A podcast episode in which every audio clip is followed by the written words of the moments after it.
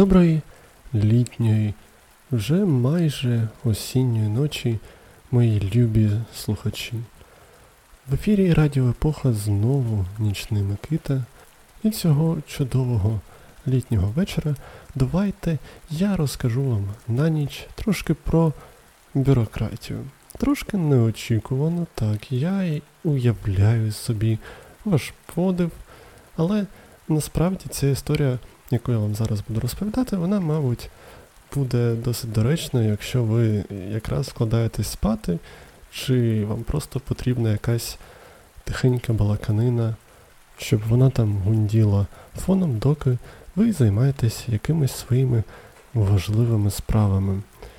Отже, так от, можливо, колись у передачі Нічний Микита буде рубрика, постійна рубрика Микита хейтить. Є досить багато речей у світі, які викликають не дуже приємні емоції в мене. Але це, мабуть, колись, якщо буде рубрика, то вона буде такою трошки іронічною, трошки смішною, але насправді Микита дійсно щось хейтить. Так от. Зовсім нещодавно Микита мав привід хейтити бюрократію. Зараз я вам розкажу історію про те, як я проходив досить е, звичайну і стандартну процедуру перепрописки. Ну, по-перше, прописка, що це таке, ви, мабуть, знаєте, але нагадаю, що ви, як громадянин країни, маєте бути приписаним до якоїсь адреси. Ну, по-перше, я маю сказати, що це, як на мене, атавізм минулого соціалістичного ладу. І вільна людина взагалі не має бути до, до чогось приписана. Я гадаю, що у сучасному світі є досить е, добра можливість знати про людину достатньо, аби не змушувати її бути приписаною до якоїсь адреси. Так от, але менше з тим, у нас досі цей механізм, механізм існує, і якщо вам треба змінити прописку вашу, то це дуже цікавий квест. Я так склалося, що я був змушений це зробити, бо мої батьки переїхали.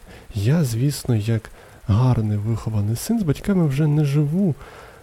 І, власне, ця історія з перепрописуванням мене стосується не за моїм бажанням, але як, власне, гарний чемний син з батьками я досі був прописаний.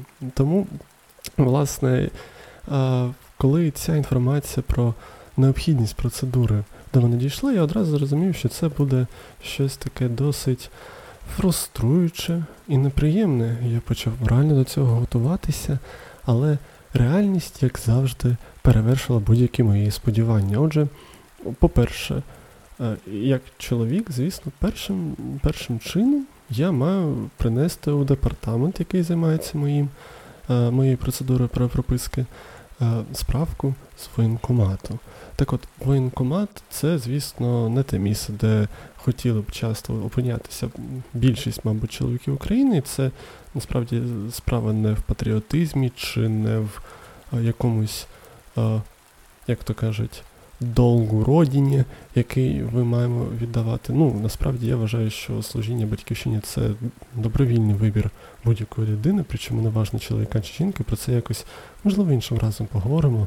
Але а, справа в тому, що воєнкомат це а, острівець анахронізму в моєму місті.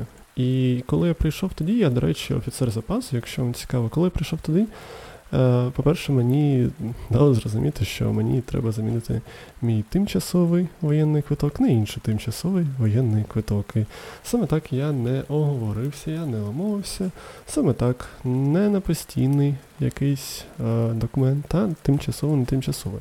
Для того, щоб змінити тимчасовий на тимчасовий. А, Мені потрібно було заново пройти медкомісію. Я взагалі власне маю сказати, що здається, що воєнкомати за будь-яких обставин тебе відправляють на медкомісію. Може їм треба, може їм треба, знаєте, якийсь доказ на папірці, що я живий, що в мене дві руки, дві ноги, і е, певний перелік внутрішнього органів присутній. От, І окей, я пішов на на цю медкомісію прямо в воєнкоматі. Вона почалася досить гарно. Лікар-офтальмолог розписалася не у своїй клітинці у документі. Їй зовсім при цьому не турбувало те, що мій зір далекий від ідеального і є е, значна різниця між правим та лівим оком. Е, тим не менш, я прийшов далі. Далі, е, коли я пройшов ще декількох спеціалістів, мене направили на флюорографію без папірця, що я пройшов флюорографію. Мене не хотіли пускати далі і завершувати цей квест. А флюорографія, звісно, робиться не у воєнкоматі, а зовсім іншій медичній установі. Тому я мав е, сайт-квест, я шукав, де у Запоріжжі. Це там, де розташована студія Радіо Епоха, хто ще не знає, і де резидентуємо ми, е, більшість ведучих Радіо Епоха. Так от, де у Запоріжжі взагалі ще роблять флюорографію, бо е, виявляється не так багато вже цих місць. І е, коли я наступного дня зробив флюорографію, звісно, мені ще треба було повертатися в воєнкомат, допройти медкомісію. Так от, звісно, що втративши кілька днів і кілька робочих годин, які пізніше мені довелося компенсувати роботою ввечері, що, звісно, не можемо не радувати у лапках. Е, я е, все-таки пройшов цю медкомісію. На щастя, в мене була запасна фотокартка у моїй персональній справі, тому мені не треба було виконувати ще додатковий сайт-квест з фотографування. От, І я успішно, довго, але успішно завершив медкомісію у воєнкоматі. Ну, Тут, звичайно, варто розуміти, що воєнкомат це лише перший етап, перша стадія, і воєнкомат, на щастя, зумів таки видати мені і тимчасове нове посвідчення офіцера запасу, і ту саму справку для департаменту, який мав, е, власне, мене перепрописати. Досить цікаво, що е, коли я у департамент з цією справкою прийшов, е, паралельно зі мною у двох сусідніх віконцях були чоловіки теж приблизно плюс-мінус мого віку, яким так само розповідали, що, шановні, якщо ви хочете перепрописатися, вам треба піти в воєнкомат. І а, я відчував а, цей от фруструючий момент сприйняття цієї інформації а, е, цими чоловіками. Я відчував з ними якесь єднання, моральне, ментальне. Я відчував з ними якесь справжнє братерство. Братерство, мої шановні, воно пізнається в держустановах. Ця думка, вона, я гадаю, гідна того, щоб з'явитися в якійсь книзі Сергія Ждана. Тому Сергій, пане Сергій, якщо ви слухаєте Радіо Епоха, будь ласка, feel free використовувати цю цитату. А ми зробимо з вами мікроскопічну перерву, переведемо подих сконцентруємося на ваших спогадах про те, як вас приймали у держустановах. Можете зробити паузу, трошки помедитувати саме ось у цей момент.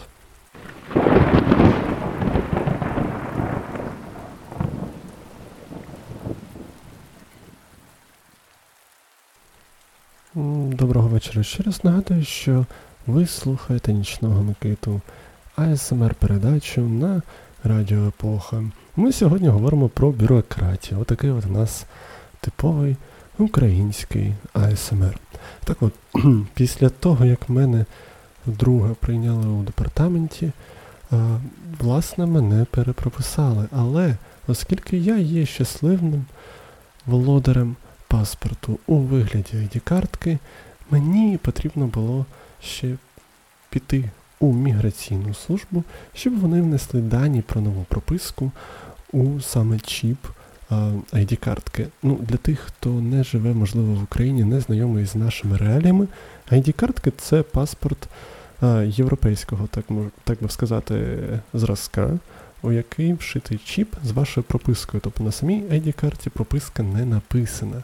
Але, е, звісно, річ в тому, що більшість установ не мають у себе але або не мали донедавна е, приладів, які зчитують саме цей чіп і надають інформацію оператору про прописку. Тому а, щасливі володарі ID-картки тягали за собою звичайний папірець А4 з початкою, де була просто написана ваша прописка. І звісно, що департамент абсолютно не має ніякого права такий папірець видавати чи перевидавати, і він має бути виданий одразу з переписанням інформації у чіпі, який може зробити тільки виключно міграційна служба. На замість цього папірця е, мені видали тимчасову знов таки справку, яка діє місяць, е, про те, що я там прописаний десь там з новою адресою. Тому, звісно, мені потрібно було йти в міграційку, але є такий нюанс в тому, що коли вам видають ID-картку, вам видають до неї пін коди та пук-коди, як до власне сім-карти. Тому, шановні слухачі, якщо ви збираєтесь отримати ID-картку найближчим часом, моя вам порада. Не втрачайте, не губіть ці коди. Я загубив. І е, це е, викликало, звісно, ще один сайт-квест, який я мав пройти, аби розблокувати е, основний.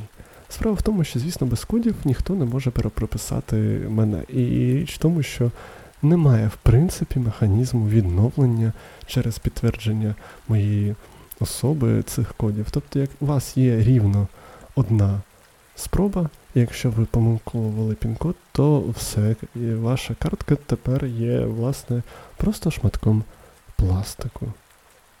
Дуже крутий experience, дуже сучасний, браво. Але, звісно, я не став е, випробувати долю, я одразу пішов до підприємства документ, щоб мені змінили картку. Але і там на мене чекав сюрприз.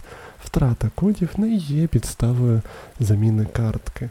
Тому я, звісно, опущу подробиці, але я прийшов зовсім незабаром до документу знову проханням замінити мені ID-картку через те, що вона більше не придатна фізично до використання. Я гадаю, що е, всі наші зрозуміли, про що я кажу. От, на щастя, мені вдалося її замовити, мені вдалося її перезамовити. Це коштувало мені е, 1125 гривень, чесно зроблених, які я віддаю за те, щоб держава мене розпізнавала як громадянина.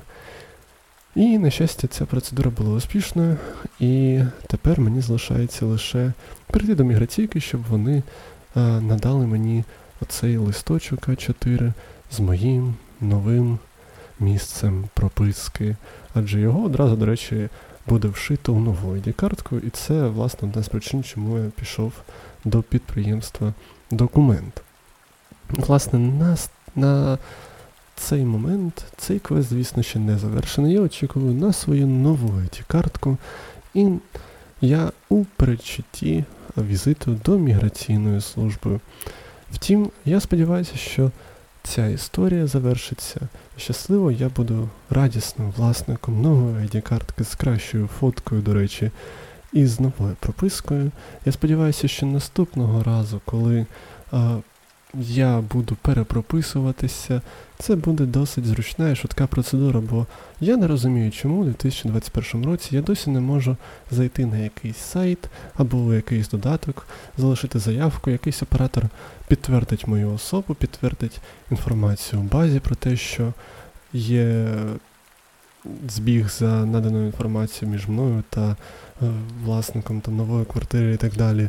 І і мені не треба нікуди йти, не треба проходити комісію в воєнкоматі, не треба а, пхатися до цілого ряду установ і витрачати неймовірну купу свого часу. Але це, звісно, утопія. Хоча досить цікаво, що в день, коли я вперше почав проходити медкомісію воєнкоматів, а, я ввечері прочитав новини про те, що у додатку Дія можна перепрописатися, а, не потребуючи власне оцих от візитів.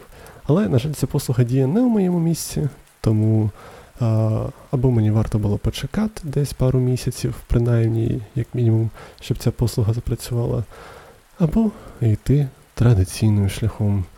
Тому, шановні мої слухачі, якщо ви на цей час ще досі не заснули, або не зробили ваші справи, або не прийшли туди, куди ви йдете і слухаєте це, і відповідно ви мене чуєте, я бажаю, щоб не залежно від того, традиційним шляхом чи новітнім шляхом ви обираєте щось робити, хай у вас завжди все виходить, і ви не витрачаєте багато часу на державні установи з усією повагою до шановних працівників державних установ. Це був не дуже приємний experience. Я бажаю, щоб у вас його не було, шановні слухачі. Хай вам щастить. Почуємось на хвилі Радіо Епоха. До зустрічі.